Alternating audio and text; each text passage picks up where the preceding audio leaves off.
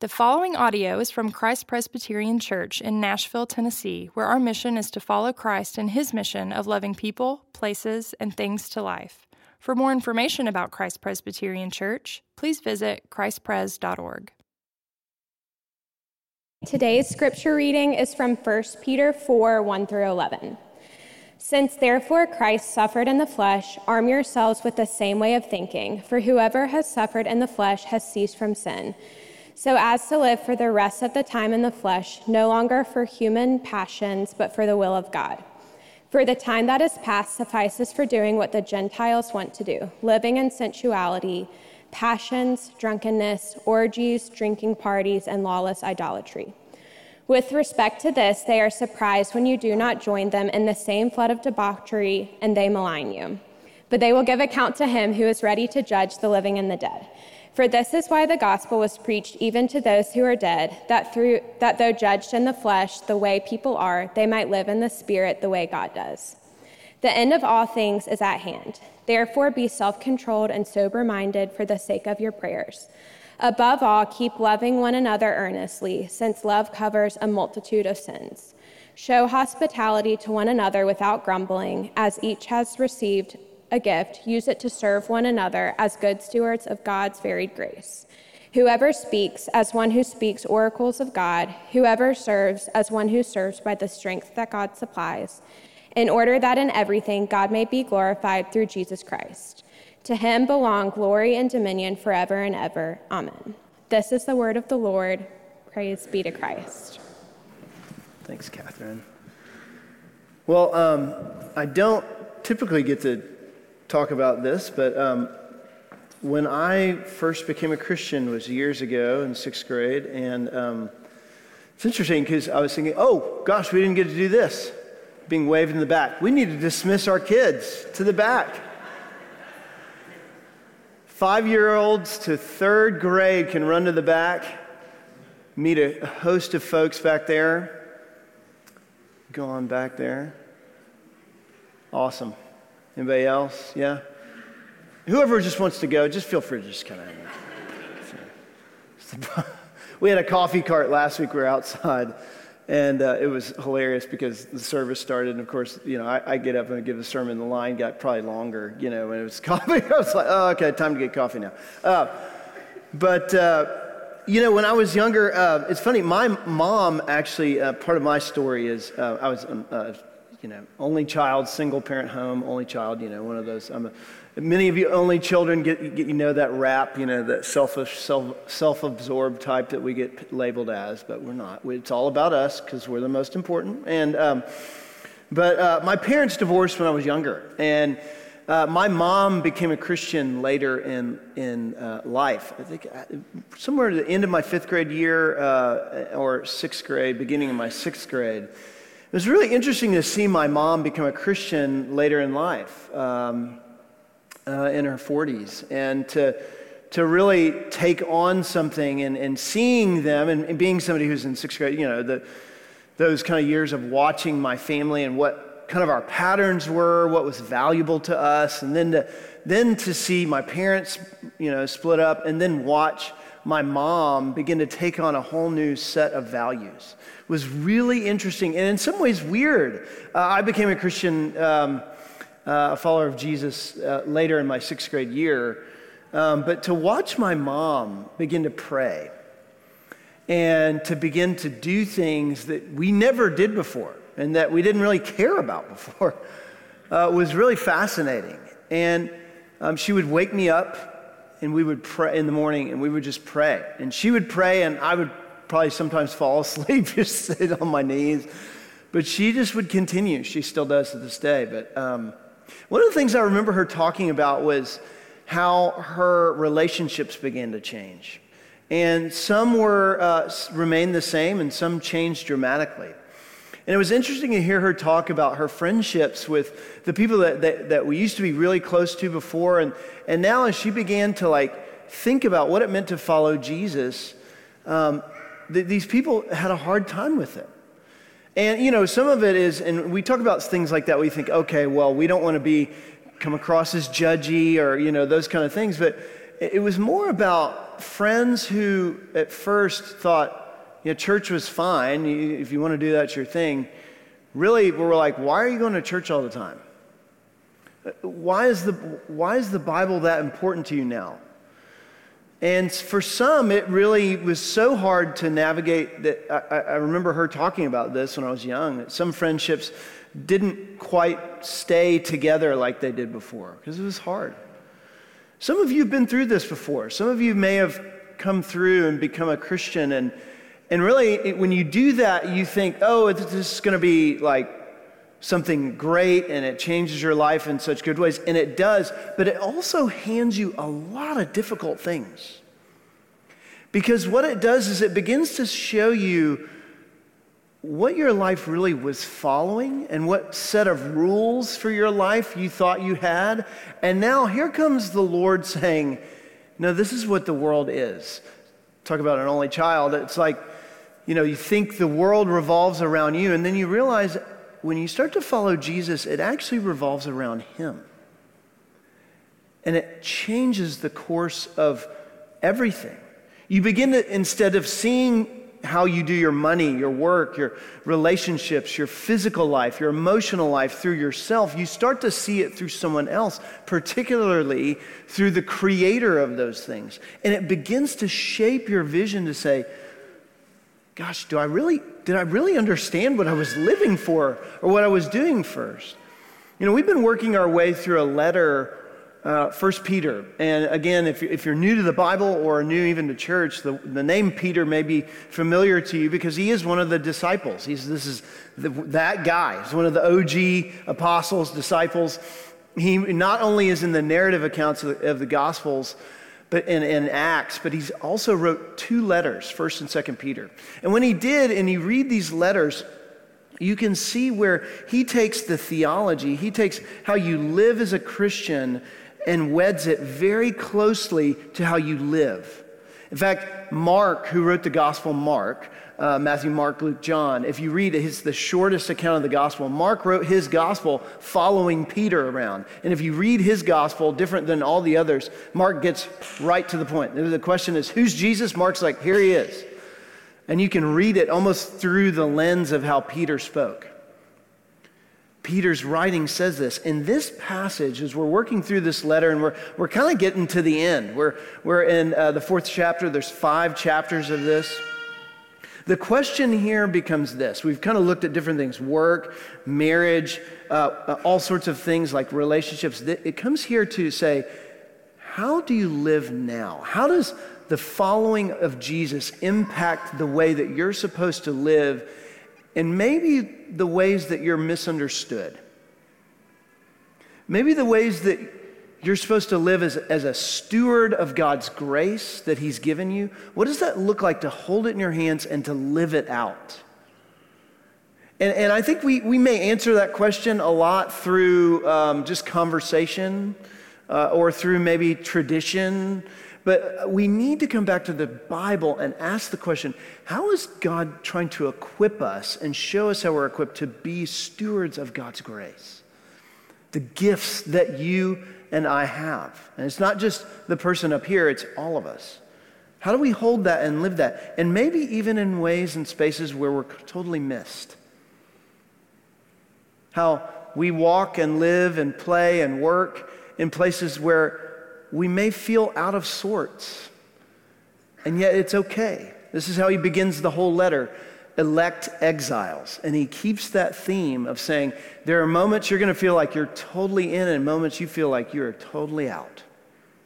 And yeah, I got to hold both at the same time. How do you live that way? So we're going to look at this passage of the question of what it means to follow Christ. How does it mean what does it mean for you to hold that and to be a steward of God's grace? In two ways. One, how you suffer in the body, and two, how, do you, how are you a steward of God's grace? And again, it's going to get really practical. It's going to have a lot of handles to hold on to, which is good. So, especially for those of you here that are like, you know, you love that quick, let's go right out the door, apply. This is, this is, the, this is the passage for you. So, we'll hit that hard.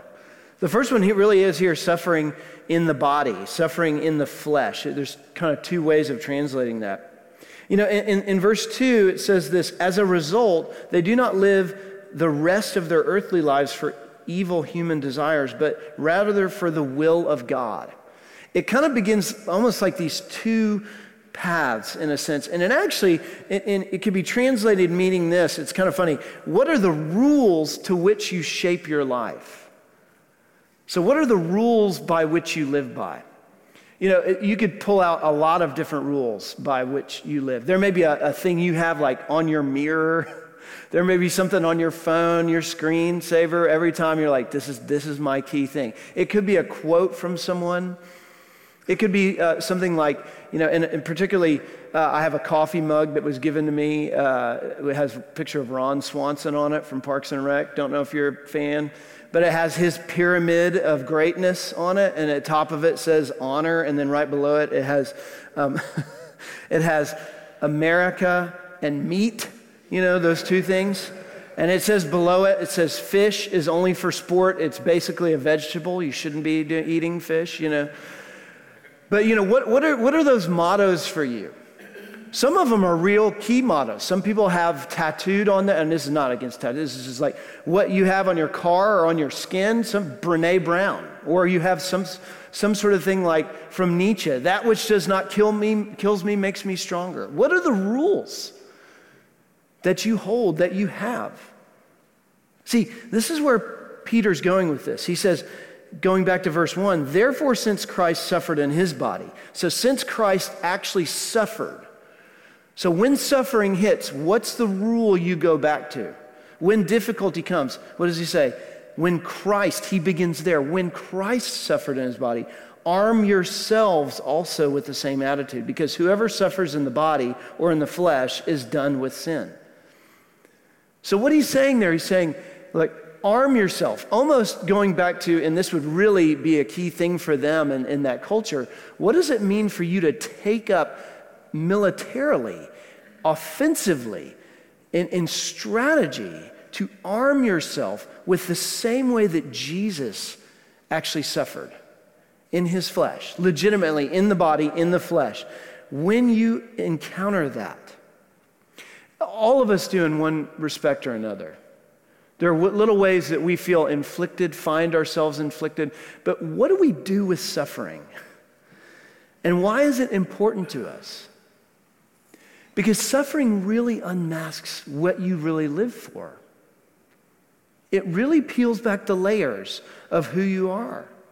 And, and, and I think what suffering does a lot, and, uh, and I think it can happen, is when, when we suffer, not just the small ways, but the large ways, it can be symmetrical with God's relationship to us.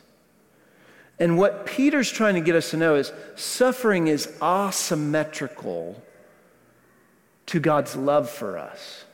And that is a really important thing to understand. Because when we are suffering, sometimes small ways, but larger, the, the, to the degree of suffering in the body, in the flesh, legitimately, actually suffering, we can symmetrically look at it as this is God's relationship to us. But what Peter's trying to do, what the Bible's trying to say is it is not. Suffering does not just equal judgment on you. Suffering is not the measurement of your faith. It doesn't mean if you're suffering that your faith is bad or weak or that you did something wrong. This world is actually broken and fallen. It, even the second law of thermodynamics says everything is spinning out. So, what do you do when you actually suffer? How do you handle that? We might not always understand it. We might not always grasp what's going on even? Sometimes we do. But the question we always ask is why? And if we have a relationship with God, and for some of us, maybe our suffering has pushed us far from God because we have made suffering as symmetrical to our relationship to God, and to say, Does He love me this much? Is this His measurement of love for me? But remember what it's saying. Therefore, since Christ suffered in His body, the, the reason I would say to you, and I've said this to many of you personally, that suffering in my life Um, and I will say, I've suffered in multiple ways. Some of you have suffered in ways like this, where it's not just been a week, a month, a, a year, it's even been decades. Maybe you have incurred a suffering that is so profound that it is still lasting, the wound is a loss of a child, a friend, a loved one. How does suffering come to you, and how do you measure your life by it? It's not about what you have done or not done. It's looking to God and say, God, what do you measure your love to me by? And he begins with, since Christ has suffered, that God himself puts him, his own son into the suffering. That suffering isn't a measurement of God's love for you, but it is a marker of how God has taken up suffering to love you in it, to care for you in it.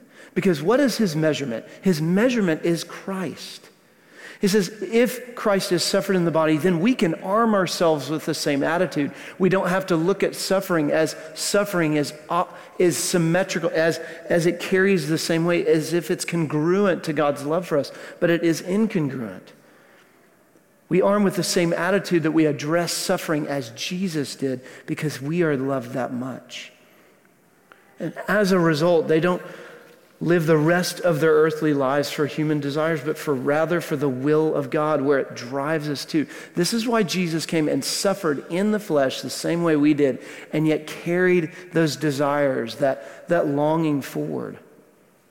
See, this is why verse 3 even says this For you have spent enough time in the past doing what pagans or Gentiles choose to do, living in debauchery, lust, drunkenness, orgies, carousing, and de- detestable idolatry. Now, you may look at that list and you may think, okay, uh, I don't, uh, not, not really, no, nah, that's not my thing. Orgies, not my thing. Lust, eh, maybe some. Debauchery. I mean, you kind of like, are you dividing it up? I mean, th- what this list is trying to get us to understand is in that time, okay, what they were struggling with in that. And in some ways, this was kind of an account of maybe a public party of after someone who had had a victory in the Roman Colosseum, and they would follow them down the streets.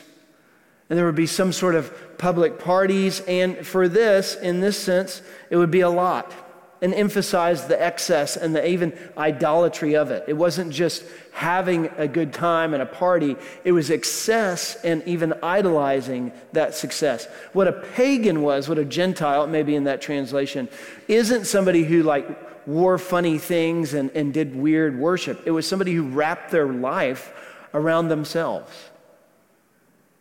and around this world and all it can give rather than what God can. But see, verse 4 says this they are surprised that you do not join them in their reckless, wild living, and they heap abuse upon you. See, they're called to live differently. See, what it means to suffer in the body, it means when you incur this world, where do you go with it?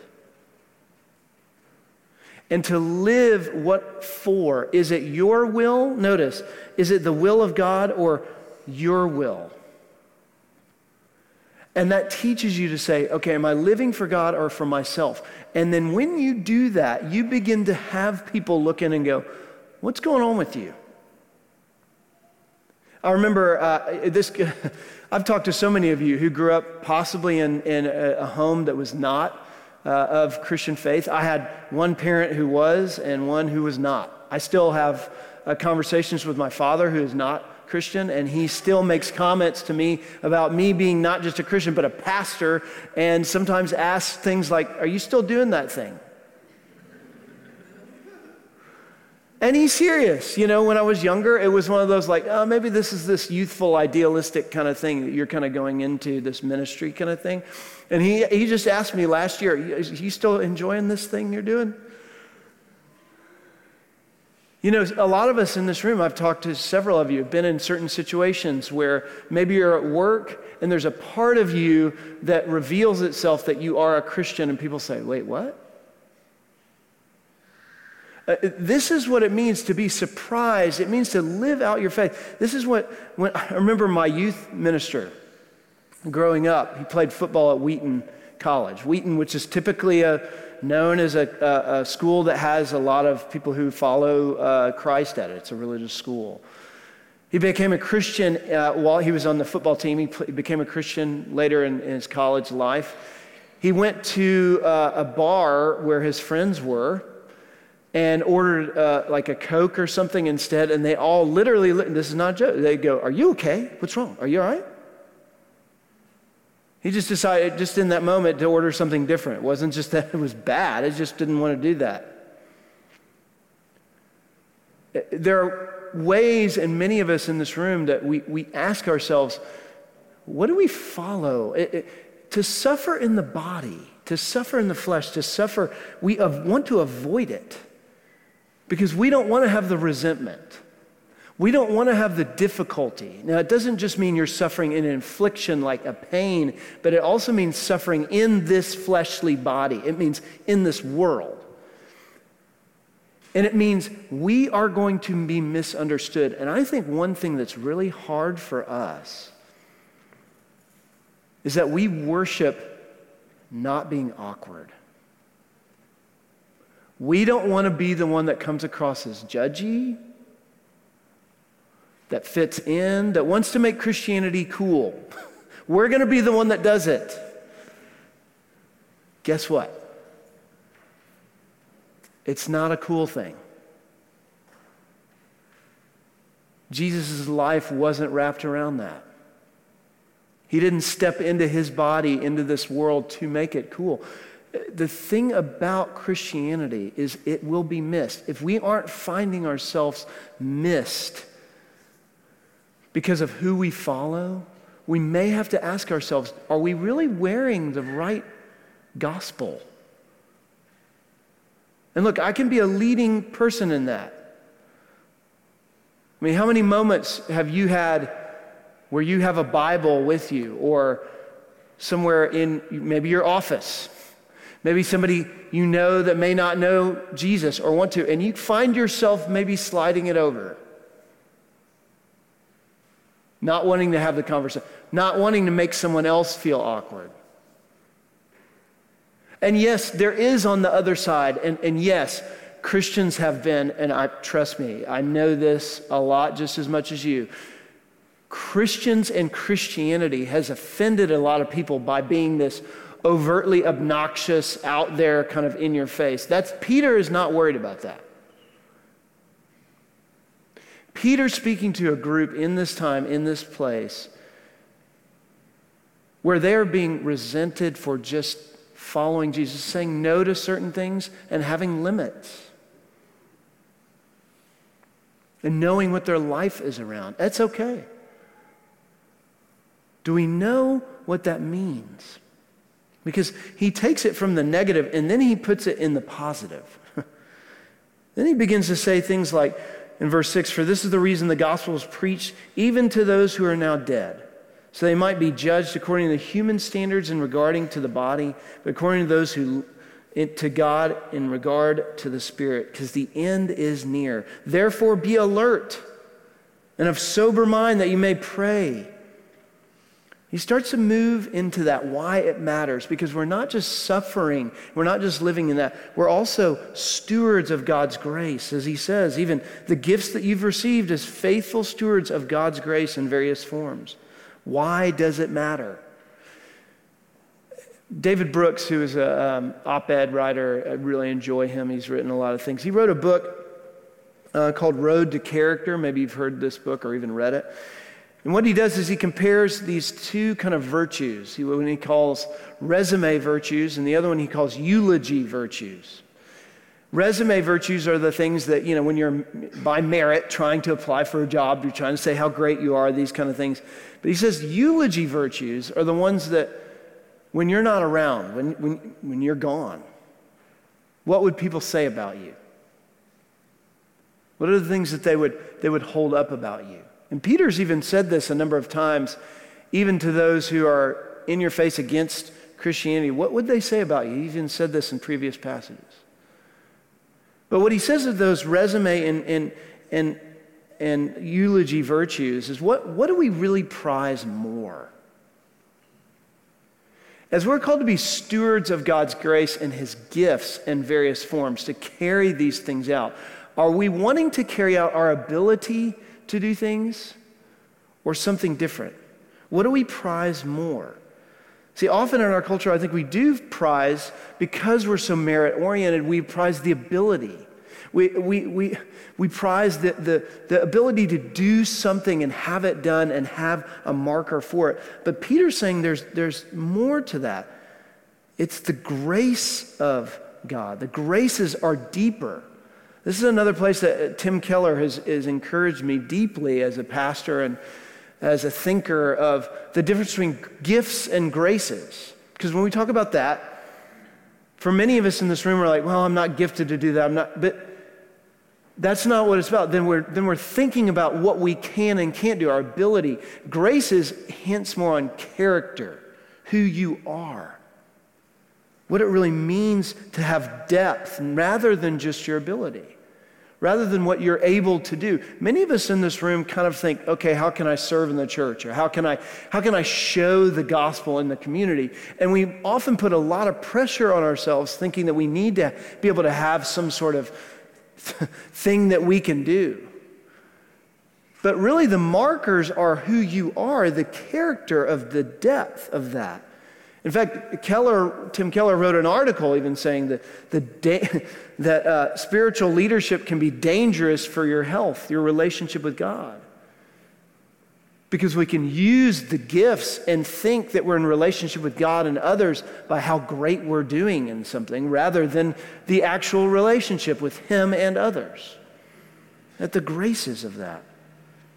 See, what's been one of the most encouraging things about what I've seen in our church and what has happened is the people, and this is not me, this is you, the people that you've even encouraged to set in leadership positions, be them elders, deacons, deaconesses, connect group leaders, people like that that are set up in places of leadership in our church, were, were nominated and elected not because they were great up front. In fact, they hate it sometimes. I make them all come up front, by the way.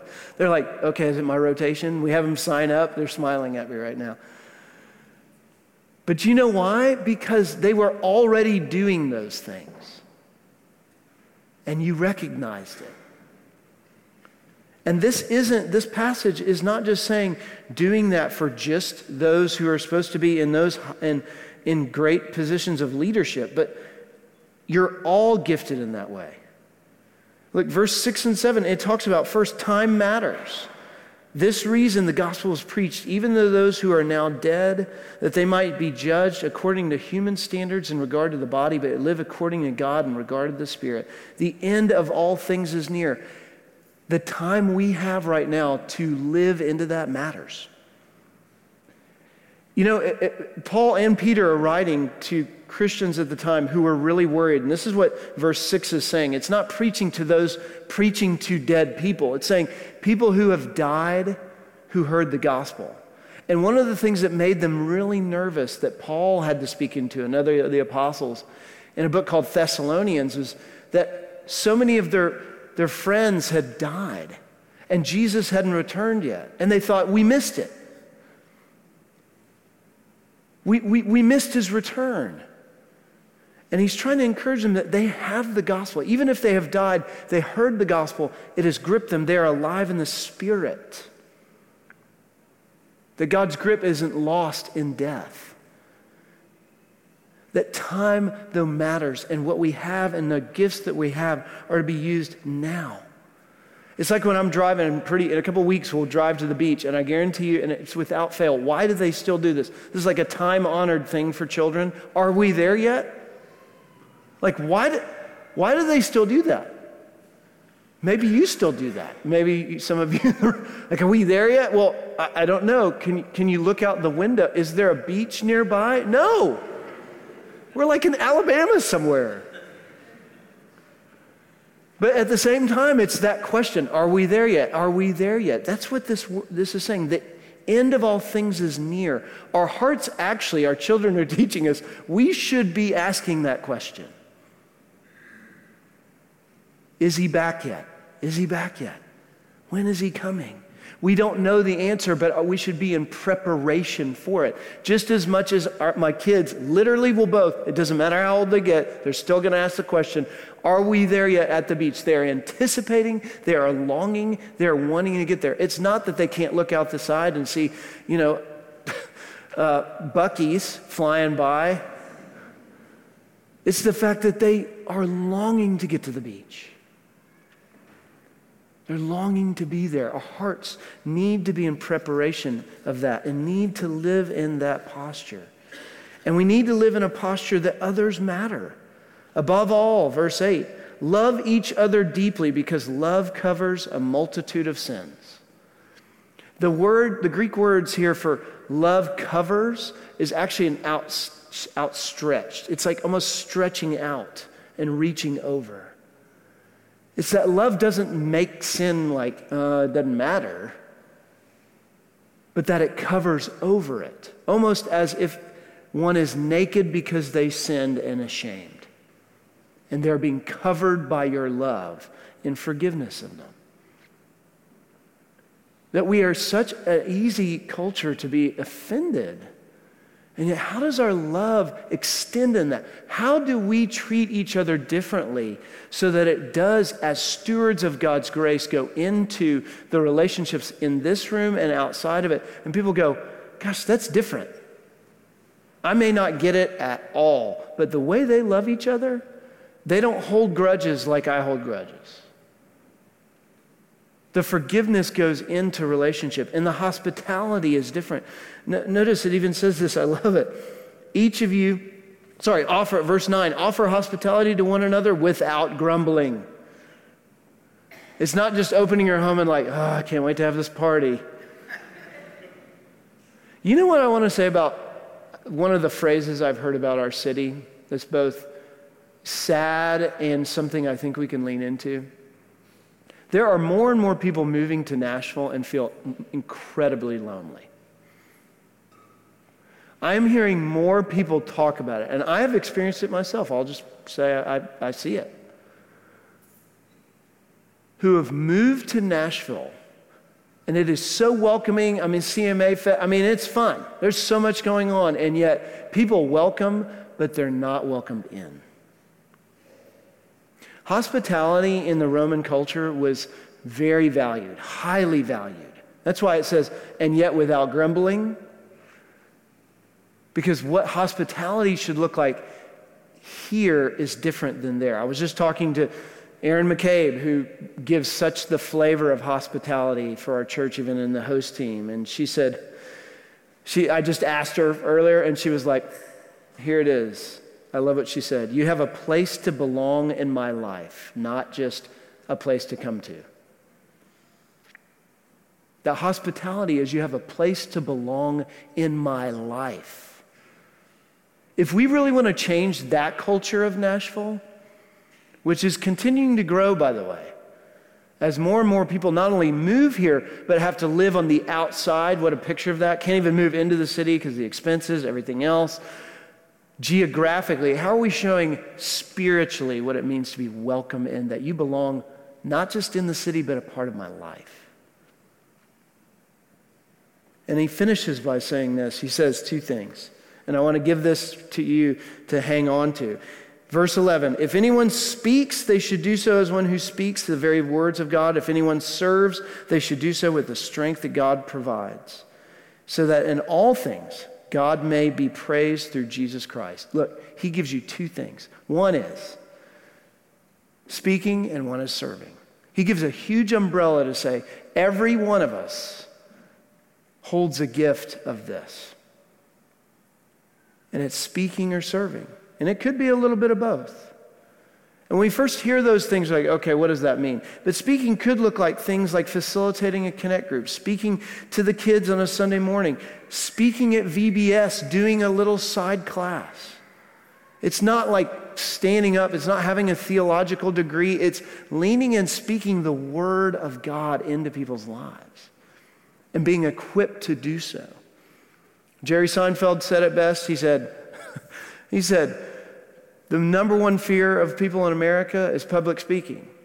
He says death is number two. He means that if you're at a funeral, you would rather give the eulogy, I mean, rather be in the casket than give the eulogy. Peter's saying it is not like that. It is not about being good up front. And it's not about that. It's, he's saying it's not the fear of saying something wrong. It's about entering in and speak, learning and being equipped to train. And that's what we're, that's what my job is for you, is not to do the speaking, but to equip you with that. And also with serving. What does it mean to serve? Host team. Knowing your work is valuable wherever you go to. Wrapping up cords at the end of this, taking down a screen. Leaning in. Do you know who puts the communion cups in front of you in these trays every week? A guy named Nathan Roach. Nathan is a kid, he, every Thursday he comes and he grabs our cart that has these, wheels it around, and Nathan has special needs. And he serves every single one of you that picks up a cup out of these trays every week just by putting a small plastic cup in the tray. Do you see how you can serve? You see how you can speak. And you know what this table leads us to do? Exactly what it led Peter to do. You know how he ends the passage? With what's called a doxology. Listen to what it says. He says, To him be glory and power forever and ever. Amen. It leads him. He cannot help but have a doxology of praise. When you even come to this table, this table should lead you to be on your toes because this is what Jesus has done for you. Jesus has suffered. Began, this passage began with Christ, since Christ suffered. Look, look it, even the gifting is what for praised through, that, that in all things God may be praised through Jesus Christ. Peter can't help but his lips. You can almost hear him saying on the tips of his toes. He's writing this, he's seeing all these things, and what excites him the most is to even say Jesus' name so that it exudes from him. When you come to this table, this is how you prep to take his, this meal. It's not something that, that you've done, it's not your gifting, it's his grace towards you. It's his grace that transforms you. It's his grace that gifts you to go out and live differently. Because no one was more missed than Jesus even by the people that followed him for three years in his ministry. They left him, his closest disciples. See, none of us have been so missed that we were put on a cross, denied by our followers, run away.